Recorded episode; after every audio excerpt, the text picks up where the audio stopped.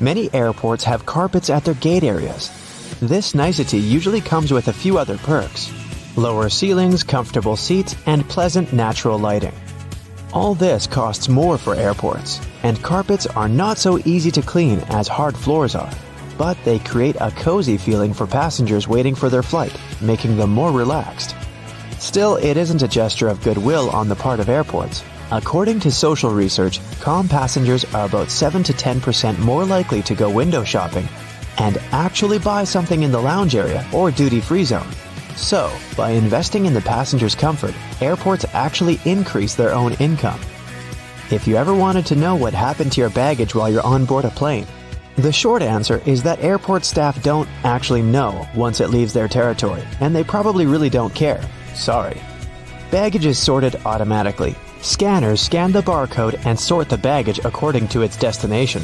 The three main tasks of airport baggage handlers are to move your bags from the check in area to the gate, to move them from one gate to another when you have a connection, and to move your bags from the plane to the baggage claim area. And that's it. So if your luggage doesn't move fast enough, it can be late for your connecting flight, or the exact opposite. Your bag gets to your destination before you do because you're stuck at passport control. Another problem can arise if you forget to tear off any old stickers showing a different destination. In this case, the scanner might send your luggage to the wrong country. Most airports are equipped with giant kitchens where the food for passengers is prepared. These kitchens usually cook food for different airlines at once. And since that oh so delightful airplane food must be cooked for about 6 to 10 hours in advance, these kitchens have to work 24 7. And however surprising it might sound, the menu for your flight is developed up to a year in advance. This is a common practice for most airlines because every single ingredient matters and adds to expenses. In fact, one airline managed to save $40,000 after they removed just one olive from every salad they served on their flights. Airport staff sometimes ask passengers to rub their hands on a piece of cloth before putting it into a special machine. It might seem kind of scary, but it's actually harmless. You're simply being checked by a machine called an atomizer. Before their working day starts, employees put samples of dangerous chemicals into the machine. The machine memorizes these smells, and in case a person's hand smells like those chemicals, it alerts airport staff to this danger. You know how it sometimes goes. You come to the security checkpoint, and suddenly it turns out you have something prohibited to take on board in your carry on. But don't worry, all the things seized during the pre flight inspection can be stored at the airport for as long as three months. On top of that, you have an opportunity to mail them any address inside the country. Things taken away by security and weren't claimed can also get sold at special auctions and are delivered worldwide. If you have a long layover between flights, going to the nearest hotel to rest might not be the cheapest option. There's a much better trick check if the airport or airline sells 24 hour access to the VIP lounge zone. In most cases, you can have free snacks and drinks there and use free shower cabins and rooms for rest at a very affordable price. In multi terminal airports, search for underground passageways connecting terminals that most people might not know about. For example, at Frankfurt Airport in Germany, there's a walking tunnel between Terminal 1 and Terminal 2 that's mostly used by employees since passengers are simply unaware of its existence. There's an actual term for the first 60 minutes after you clear check in the golden hour. It's the time that passengers statistically spend more money in retail and duty free areas of the airport. And having the most comfortable seats in those areas right in front of the shops is a clever trick to lure you in for shopping. Let's admit, Sitting in front of a comfy chair while looking at a flashy sign or shopping window can be tempting, and that's exactly what the airports want you to feel. If your flight is overbooked and you can't fly at the designated time, don't hurry to accept the first voucher you're offered as an apology. Normally, airlines keep raising the stakes until they have enough volunteers to give up their flight seats. And if they don't and you've been bumped in voluntarily, you can insist on a cash refund instead. Depending on your ticket price and the time of your delay, you might be entitled to as much as $1,300. Most airports have specific experts called profilers. These people practice what's called SPOT, or the screening passengers by observation technique. They carefully analyze facial expressions, gestures, and behavior in order to detect suspicious people. Their job is to notice the nonverbal signs of anxiety, such as people licking their lips, itching, or looking around a lot. If a profiler notices a person acting in a weird or off way, they can invite them for an inspection, where they can talk to a person to find out more about them. Profilers work in both the main halls and in passport control. The typical question they ask is, What's the purpose of your visit? Then they check the person's reaction to this inquiry. No matter how reserved a passenger is, if they have something to hide, TSA officers will find out thanks to the tiniest cues in people's behavior. If someone were able to open the door mid flight, they would be immediately pulled out of the plane by a sudden change in air pressure. It could also do serious harm to the aircraft. Fortunately, that's almost impossible. The doors on an airliner open inward while the cabin pressure pushes them out from the inside. The difference between internal and external pressure makes it impossible for the door to open. It might seem odd that the flight crew cares whether your window shades are up or down. The main reason is so that the passenger's eyes can adjust to the outside light. Mostly, it's just a matter of getting people on and off quickly. But in an emergency, the last thing they want is people stopping to blink before they evacuate the plane. Another reason for all the shades to stay up when the airplane is about to take off or land is for the ground crew to see if there's any trouble on board. For example, if there's a fire in the cabin, the ground crew will immediately notice it and act accordingly.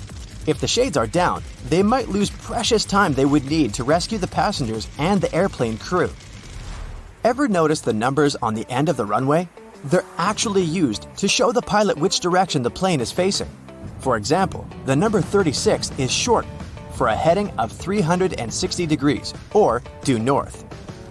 Along with numbers, the letters R and L indicate if the nearest runway is to the right or left. Every commercial airplane you've been on has only one wing. That's right, the left and right wings are actually two parts of a single wing. The first airplanes were called biplanes because they had two wings, one on the top and the other going through the bottom of the fuselage. They were connected with struts and wires, which made a kind of box that basically allowed the aircraft not to fall apart in the air. It was necessary at lower speeds that early planes could only muster. But as the engines increased in power, the second wing became redundant. The single wing still serves as a support for the whole structure, though. Looking out the window on the plane's wing, you can see a small yellow double hook on it. It seems strange since it might mess with aerodynamics, but it's there for your safety. In case of an emergency landing, these hooks are used to secure ropes that help passengers exit the plane via the wings. If they're slippery, the rope will help you keep your footing and not fall over while going down. There are several extremely fast streams of air high up in the atmosphere of our planet. Their paths are meandering, but they have a more or less constant flow allowing passenger aircraft to use them. When an airplane comes close to a jet stream, it may adjust to the direction of its current and fly a lot faster, propelled by the flow.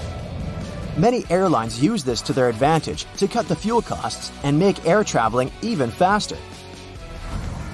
Clouds, especially thunderheads, can indicate that an area of turbulence is ahead.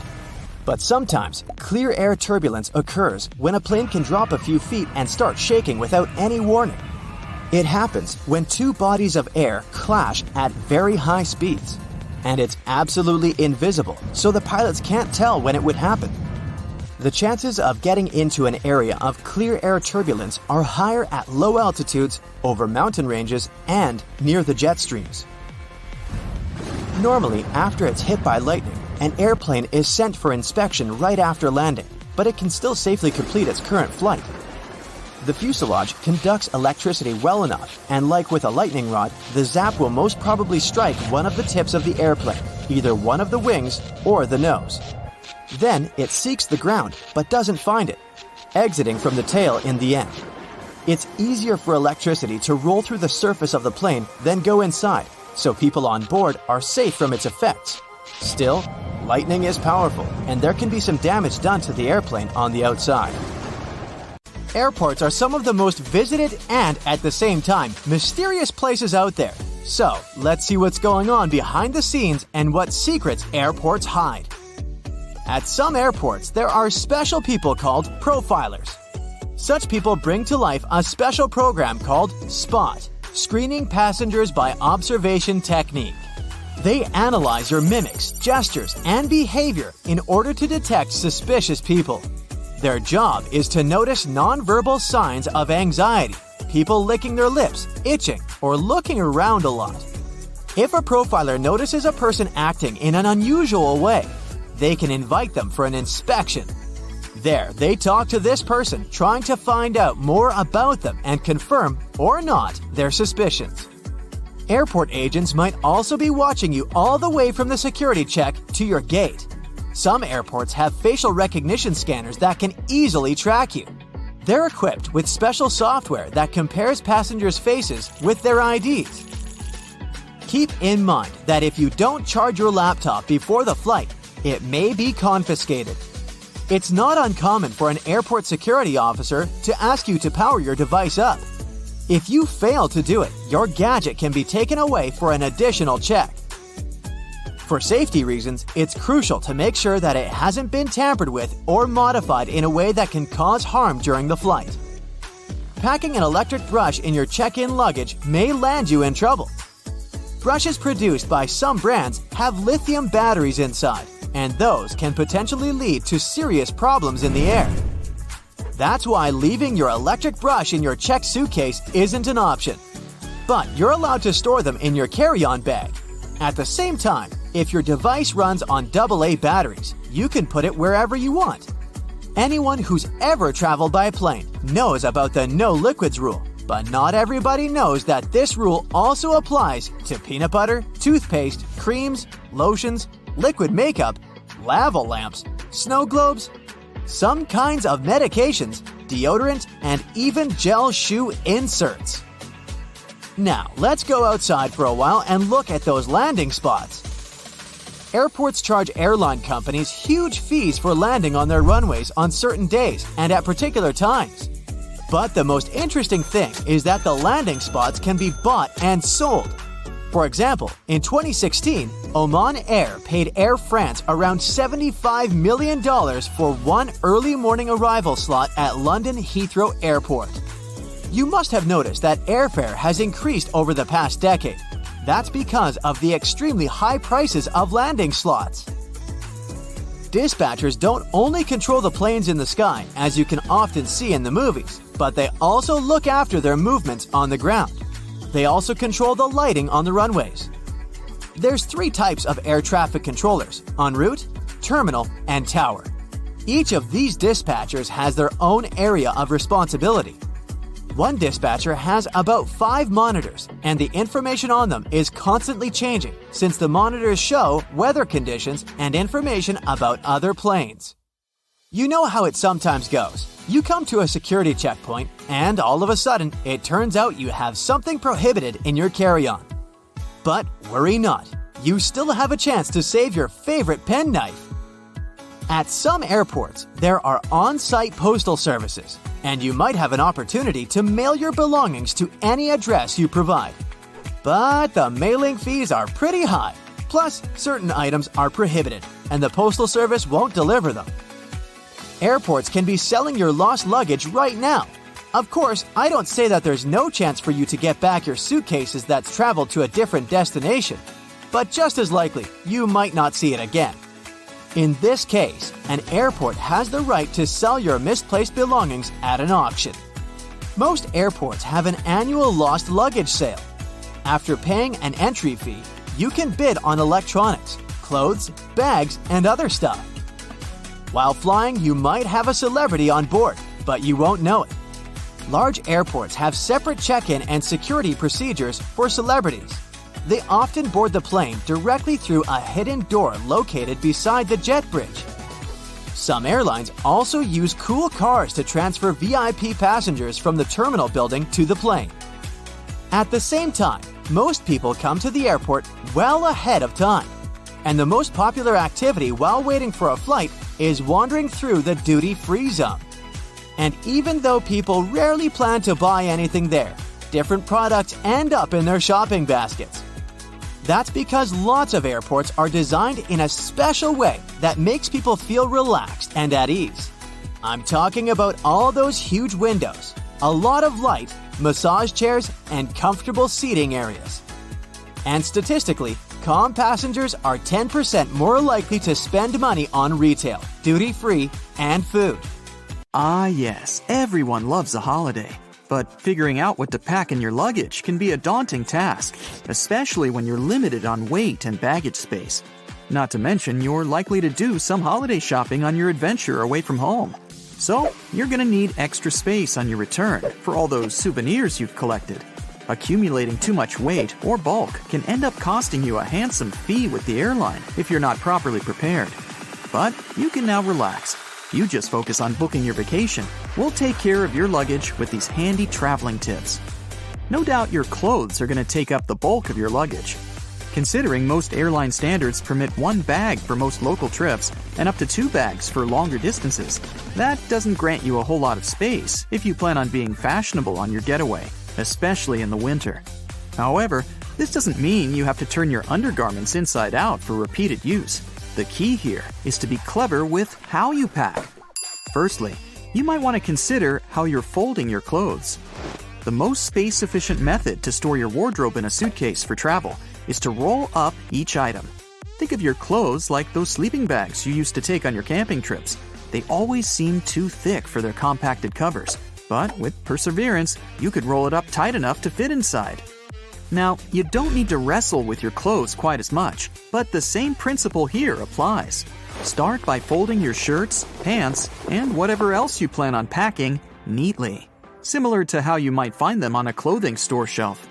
Then, when you have them in a relatively rectangular or squared off shape, roll them up tightly.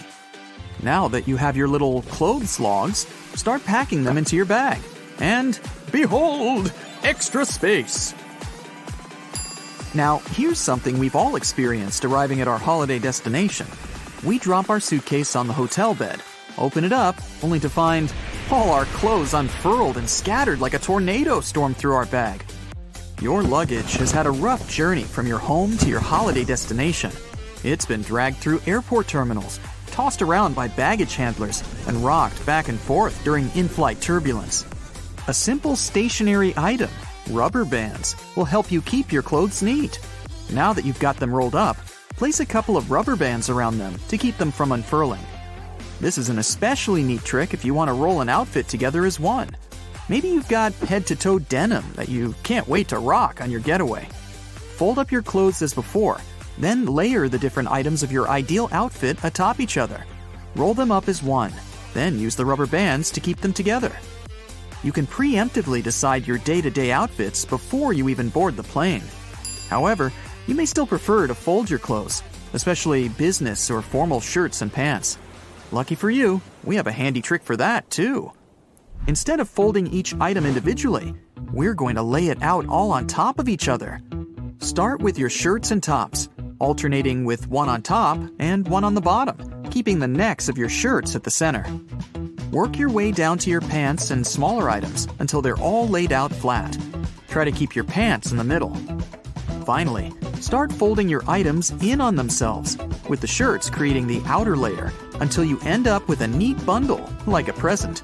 You should be able to sit your bundle squarely into your bag.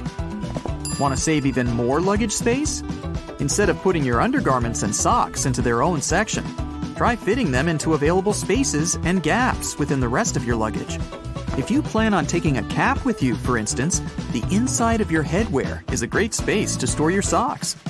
This applies to other small luggage items too, such as phone chargers and ties. Though keep in mind that you can also lay your ties and belts out flat across the clothes in your luggage to conserve space. And if you're really limited on baggage size, say all you have is a carry on for a fortnight long trip, here's another method.